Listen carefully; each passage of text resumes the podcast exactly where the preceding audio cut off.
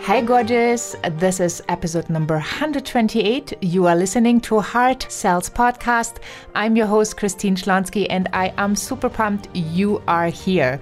It is Variety Friday, and Variety Friday is, as the name says, there is some variety. So I answer your questions.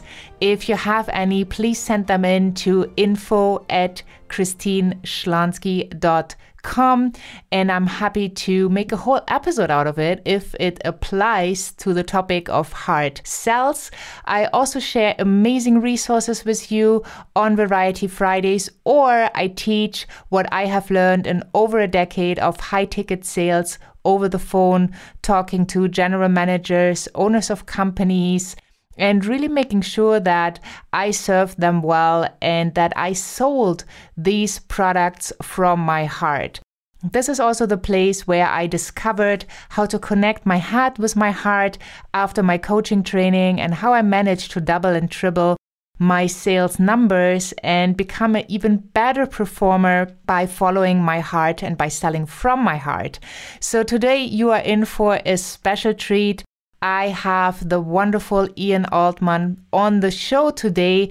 I saw Ian live in his office in Maryland.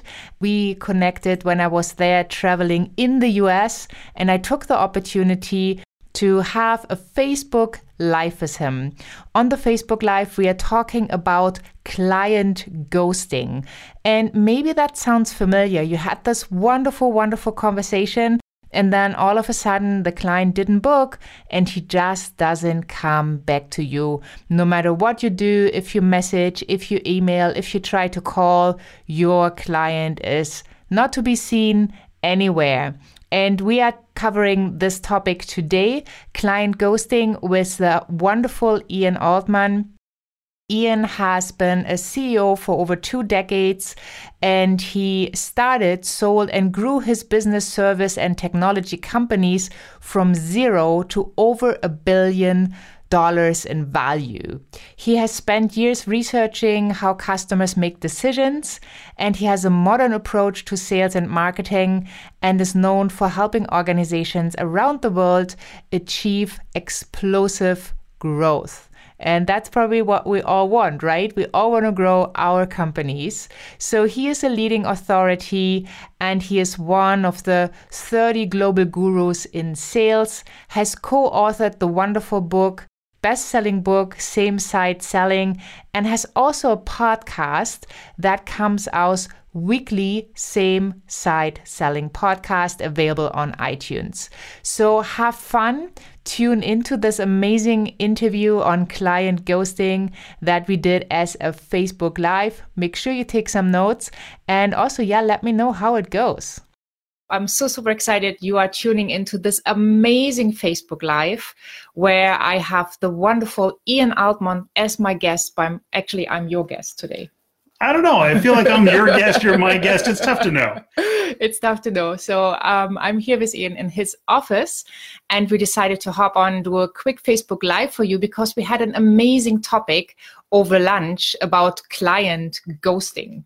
Indeed. So very often, what happens is people talk to a potential client, and they have this wonderful experience. They have this great dialogue, and then the potential client goes silent they don't return phone calls. They don't respond to email messages. It's like they disappeared. You feel like somehow you maybe missed their funeral because they must have died. They must be a ghost now because they they act like you don't exist. Yeah, if that has ever happened to you, I for sure know it has happened to me. Um, we have some tips and advice for you. So why, why do you think it happens in the first place? Well, the, the easiest way to figure this out is first to think about when have you ever been contacted by somebody who you didn't really want to speak with? Yep. And why did you decide not to get back to them? And it's probably because they were either trying to sell you something and you didn't want to feel like you were being sold to, or what they had might be interesting for somebody, just not for you. Or, wow, it sounds great. It just doesn't really fit the needs that you have right now. It would be kind of like if a doctor came to you and said, Oh, I'm going to schedule you for tennis elbow surgery, but you don't have tennis elbow. So you wouldn't care about that. And if they kept calling and said, "Oh, let me give you a discount. I'll get you in early," it wouldn't matter because you don't have that condition. It's the same thing in sales. So if we're trying to sell people things that they don't need, if we're not thinking about their needs ahead of our own, then it's very easy for us to repel them away because they feel like we're just pushing our ideas on them and not addressing their unique needs. Hmm. So, so do you think the main issue is that we are trying to sell something that the client doesn't want? I think that what happens is people are guilty of what I call the premature premature presentation. So you start off by trying to sell or pitch something instead of first trying to understand what that client is struggling with. And so the way we can fix that is by leading with the problems that we solve. It's something we talk about ad nauseum in same side selling but it's all about if I understand what problems I solve, then instead of reaching out to someone saying, here's what I have to sell, instead you get to reach out and say, here are the problems that I solve. If you're facing one of those problems, we might be able to help. Hmm. And if you're not facing one of those problems, we probably don't have much to talk about. And it means that as a seller, you need to be very well attuned to what problems you're good at solving for your clients. Yeah, and you need to figure out that the client you're talking to actually has those problems. Yeah, absolutely. So not only do they have those problems, but that they feel that the problem is worth solving. Because sometimes someone will say, "Oh yeah, I have that problem," but zero to ten, it's only like a two for them. And now what happens is the salesperson is more passionate about solving the problem than the client is. When that happens, when the salesperson comes to the next meeting, bring your wallet because you're going to have to pay for it because they won't. Instead, if we get the client to convince us, if we say, well, so you're having that problem, but is it a big enough problem to solve? Is that really worth taking the time for us to expend energy to try and come up with a solution, or is it just not a big deal? And all we're trying to do is get to the truth. Effective sell- selling is not about persuasion or coercion, it's about getting the truth as quickly as possible. Yeah, I, I totally agree. So, what do you do when you ha- when you know your client has the issue, but it's only a two out of 10 or a three out of, out of 10? Well, so, so part of what we can do is help them understand why it became a, a, a higher priority issue for other people and then ask them if it's similarly an important issue for them. So I can say to them, listen, another client had that issue, and here's what they said it was really doing that cost them money, that was a major problem. But I don't suppose that the same thing for you. And they might say yes, and they might say no, but what you're trying to figure out is is in fact that important now if it turns out that they said it was important and they're still not getting back to you then your follow-up instead of begging for business saying hey i'm just calling to check in. Want to see if you made a decision yet which is awful you get to call up and say when we spoke last time. You mentioned you had this problem. And looking at my notes. It sounded like it was a pretty important problem. I haven't heard back from you. Did you find another way to solve it? See now your inquiry is about whether or not they solve their problem not whether or not they're buying your stuff. I like that. So, what do you do when you actually were at the point where the client said they are interested, but they wanted to think about it or they wanted to talk to their colleague about it and then they go ghosting? Well, if they ghost at that point, it's usually because they're just polite. So, they don't want to say, well, gee, we do have that problem. We just don't think your solution is very good. So, they usually don't say that. Yeah. Instead, what they say is, oh, you know, I need some time to think about it. And there are a number of different tactics that people teach on how to deal with that. What I often say to them is, well, it sounds like either the problem isn't big enough to solve or you're not 100% confident that our solution can help you solve it. Which which one is it right now? So you would point that out, right? You would oh, yeah. ask yeah well i know that lots of people they think it but they yeah. don't dare to ask that question well if if you truly believe much like you teach in in in Heart Sells that we're really out there just to help other people. Then what we want to do is say, okay, well, if this isn't that big of a deal, or if they don't think we have the best solution, do I want to find that out in six months or right now? And I think you're better off finding out right now. So sometimes it's asking that question that's uncomfortable, not just for the client, but for you. So you might say, look, it just sounds like your team isn't 100% on board with this it sounds like you may not be comfortable that we're going to give you the results that you need. Am I missing something? And they might say, yeah, it's kind of it. Okay. What are the two or three things that you need to see to be comfortable that you would get a good outcome? I don't know that we can do those things, but I'd really like to know so I can determine whether or not we can help. Yeah, I love that. And I hope you noticed how Ian is asking or the way he's asking because that makes a difference right? You're you're opening a door instead of saying, well, I think you're not you don't like my solution, right? So you're opening that door instead of, you know, pushing or repelling yourself back because you know you feel offended that your solution might not be the best or the client didn't get the point because that's your job. Yeah, in fact, let me give you another subtlety to this.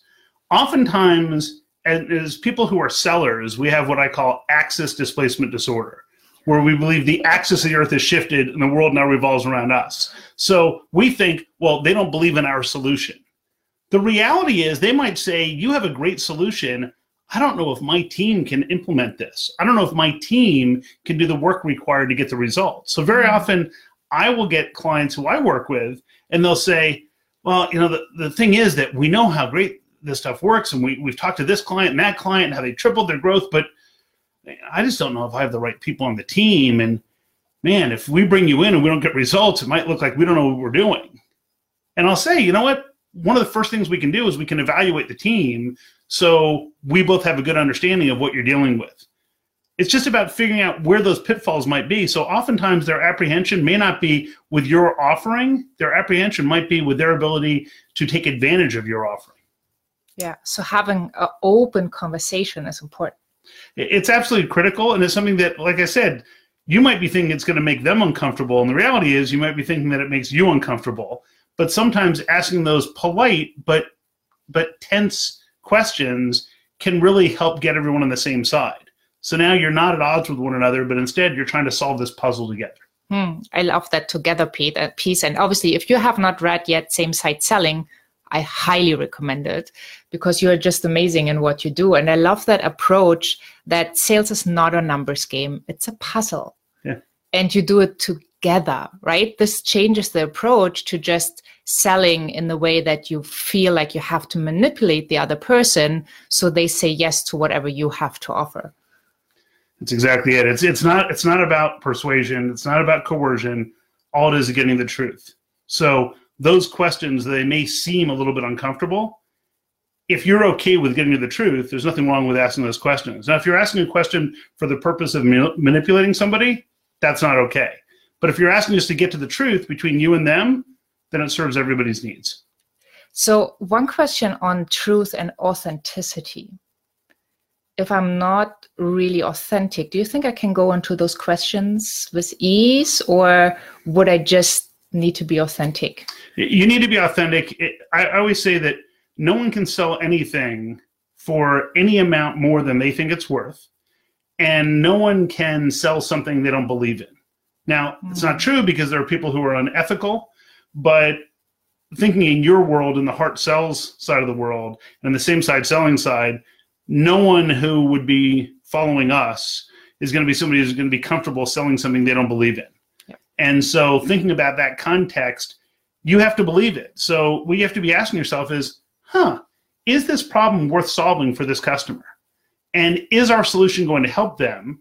And are they positioned to take advantage of it? And if they are, then we're in a good place to help each other. And if not, then it's my job to help them find somebody who can solve that problem or to find somebody who's got a problem we're good at solving Yeah, awesome. I always share that same approach. Like if you can't do it, give it to somebody else, give them another resource, um, whatever you have, whoever you know, but don't don't take it on if you don't feel like you can get the best results for your client. Yep. Perfect. Awesome.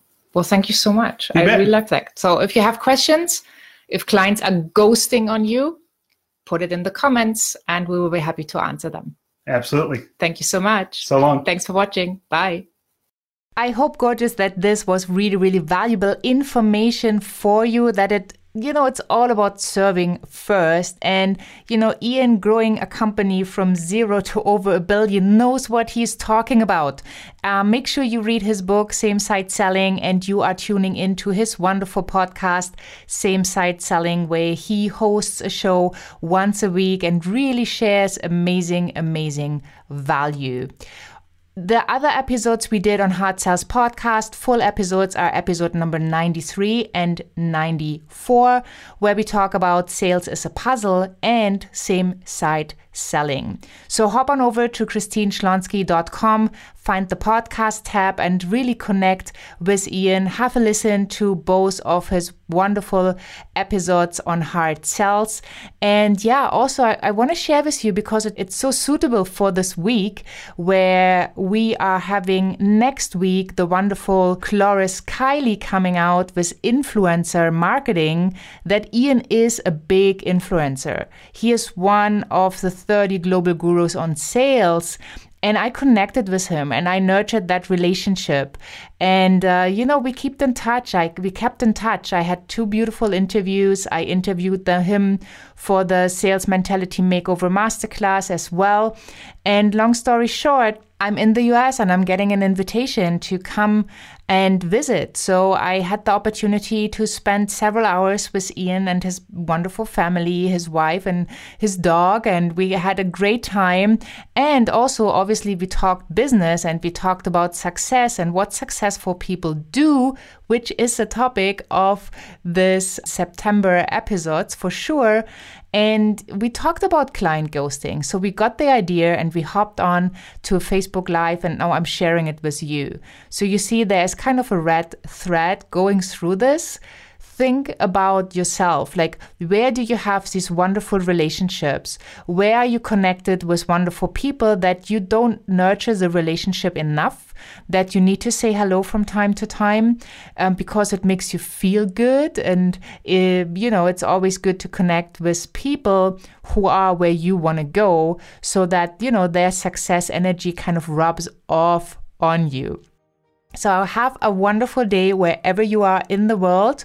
Make sure you are tuning in for next week's episode with Cloris Kylie, where we talk about influencer marketing, a very interesting topic.